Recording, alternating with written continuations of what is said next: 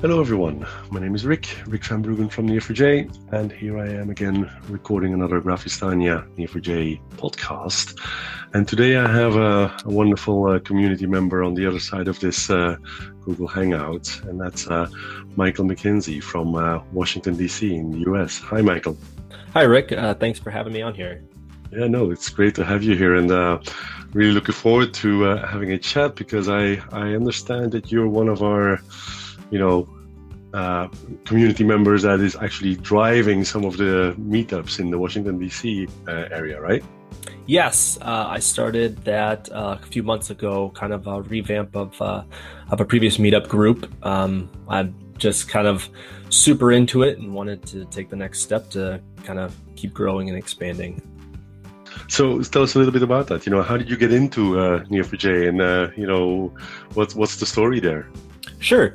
Uh, well, my background is uh, I'm actually I work uh, currently as a civil structural engineer, and um, through my education and kind of work, I had come across a few different topics or you know areas that interested me, but I found kind of confusing and wanted to dive more into solutions of you know how to approach it, um, and they kind of became a bit of a personal passion projects that I did in my free time to kind of learn more and um, in trying to find solutions for that, I discovered Neo4j and graphs, and they basically lined up perfectly. And I ended up diving headfirst uh, into Neo4j and Cypher and everything that uh, comes with it. That was about two and a half years ago. Um, and at that time, I was actually living in Minneapolis. Uh, I now live in Washington, D.C. And uh, when I relocated out here, I wanted to connect and become more involved with the graph community. And um, through communicating with uh, fellow enthusiasts in the area, I ended up uh, kind of taking on a co-organizer role and, a reboot of a new Graph DBDC meetup here in the Washington D.C. area. And so, Michael, that that interest was spiked by you know something in your your your natural domain like uh, civil engineering? Is that what i'm understanding? You know you you you were trying to solve a problem in that domain specifically or what was it exactly? Yes i um one of the big things that engineers, uh, civil, you know, electrical, mechanical, it really extends into a lot, uh, a lot of the different areas of engineering. Um, but we often work with uh, building codes, and with uh, building codes, there's lots of variations depending on location, whether it's an international code, a state code, a material code. Um, but all of these um, engineering codes and texts uh, are interrelated and they can be very confusing and complicated. And I wanted to have a better way of understanding how they are tied together and essentially you break that down into um, uh, that becomes an information graph of how a state code affects an international code, but is tied into material codes and then local ordinances. And it just kind of grows and grows into a massive web of information. When, when you say code, you mean like a like a regulation, right? A, a building regulation. Is that is that is that it? Yes, yes. Uh, a building regulation. I know that's that's one common uh, difficult part to uh, talk about when with you know when you get into like programming is there's programming code and then building codes. But yes it would be uh, building regulations. Okay and is there is there like a you know i understand that there's like different geographical levels in there uh, but is there also like a temporal aspect in that? You know like uh, does it evolve over time as well? Is that is that also part of the the complexity Correct. Yes. So you there's there's multiple different layers. Um, one of the easiest ways to kind of break it down is you the highest level is uh, generally like an international building code, and that is the overarching governing um, regulations. But then uh, here in the here in the United States, uh, oftentimes states have um, modifications that more readily reflect the climate and the temperatures and other aspects that they have to modify and adjust.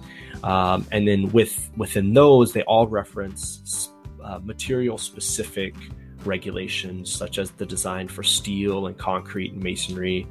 Um, and every so often, every approximately three to four years, you get a new release of these regulations. And um, depending on how a state and the international code chooses to adopt them, they all get adopted at different times and then modified per, you know, local regulation, state, city.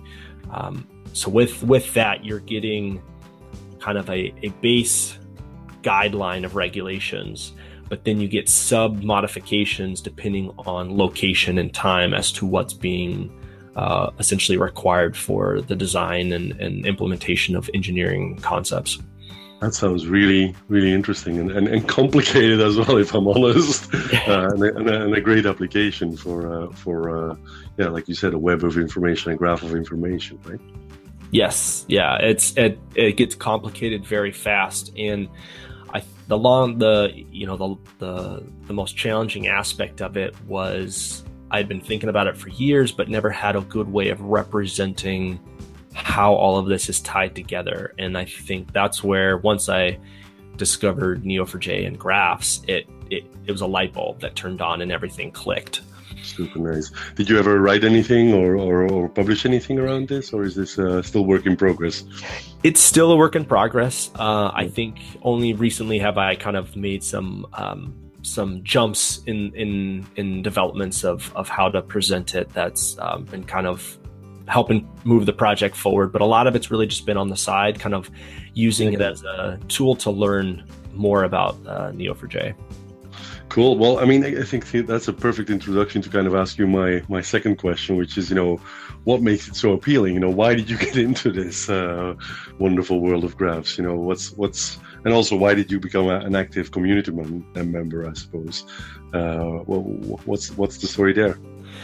Uh, yeah, I, th- I, I mean the the the coolest part about Neo4j and Cypher was the syntax. Um, you know i've i have experience doing some programming through school and work. You you, you kind of dabble a little here and there um, but there's there's a lot there's a lot out there and um, it can be easy to get overwhelmed. But once i found the concept of graphs the the thing that really brought me in and, and kind of captivated me was uh, the Cypher's uh, query language the idea of essentially breaking it down to parentheses and arrows really simplified the understanding and application and, and how to implement the concepts that I had been thinking about for a long time.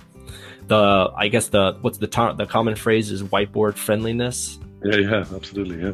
That that right there is what really made it easier to jump into and want to try and sketch out ideas and kind of play with it um, and it once you take that and you combine with there's a really great online documentation and then uh, connecting with other community members, I just kind of got sucked in and have been going full steam ahead ever since. Very cool. And then how is the community going? You know, is it uh, have you had a, a, a good take up? Uh, have people have you had a, good group of people showing up and stuff like that? We we had so far, and with the new with the new meetup, we had one uh, meetup a few months ago, and it was it, it was okay. It was the first one, you know, a little, little rough learning learning patches. We had some unfortunate weather the day of that I think reduced the number of people, but we've got actually a new uh, meetup happening here shortly uh, in the next couple days that uh, we're really excited for. We're teaming up with another meetup here in uh, the DC area to get a really good uh, uh, presentation. So we're I'm really excited about it. I think now that the first one's under the belt, you know, the next ones are going to come faster and easier. And what's the what's the motivation for you there? Is it just uh, learning more about uh, these other these other users, or, or do you do you you know you know what's what's what's driving your engagement there? Absolutely. I I have a natural curiosity, which is one of the reasons why I love learning how other people are using it, um, connecting with people and and seeing how they are attacking the project, the problems that they see, finding new solutions.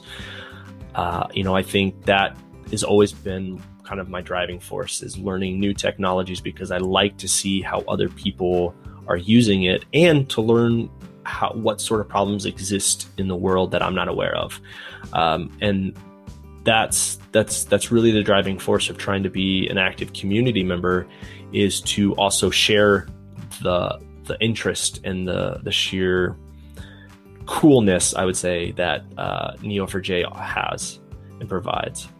Super nice. Yeah, no, I, I think it's uh, it's very inspiring, right? When you see you know kind of like like-minded people who think in connected graphs and who think in you know parentheses and arrows, uh, uh, then uh, it's it's actually really cool to hear their stories, and you you always learn something from it, don't you? So, Absolutely. I you know there's the more the more I've learned about it, I, the more I, I see and recognize that graphs are everywhere. I know that phrase gets tossed around a lot, but you can see that the information, especially in this day and age, everything is connected and you're looking for the complex relationships between um, bits of information to try and find a solution. And I, graphs just seem like the logical way to model it and, and analyze it.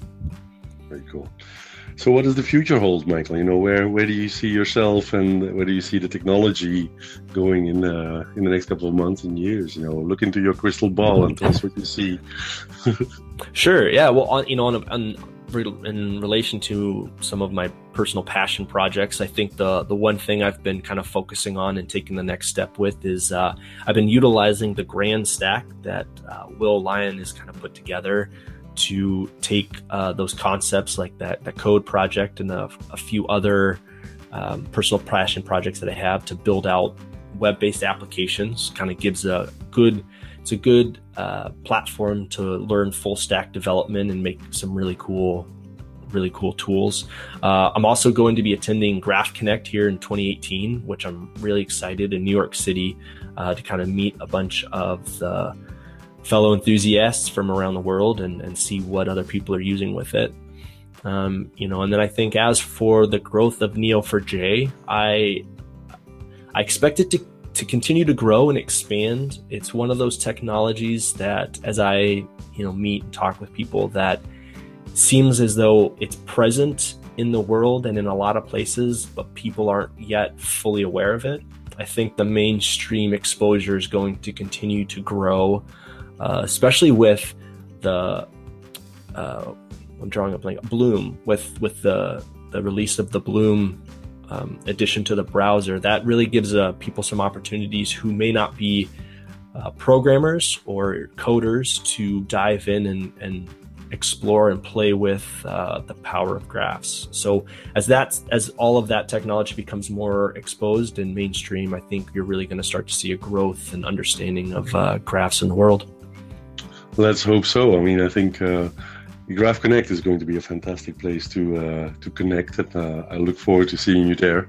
Uh, but it's also, yeah, it's a it's a it's a place where we can we can really show people how to uh, how to make these connections and to uh, to use graphs in a meaningful way, right? So mm-hmm. I'm looking forward to that as well. Well, and and you know, and along along with that, as I've you know, I've tried sharing it with fellow um, you know people who are involved with their jobs are involved with large sets of data is trying to tell them and show them that it's not it's not intimidating and it's not scary. And I think in whenever you get involved with anything related to programming, it can be overwhelming. But again, that takes us back to Cypher and the the whiteboard friendliness and the ease of understanding what you're creating. I think makes it much more approachable for those individuals who weren't who may not consider themselves coders, but you can pick it up pretty fast. And I think that's another strong advantage that Neo4j uh, presents.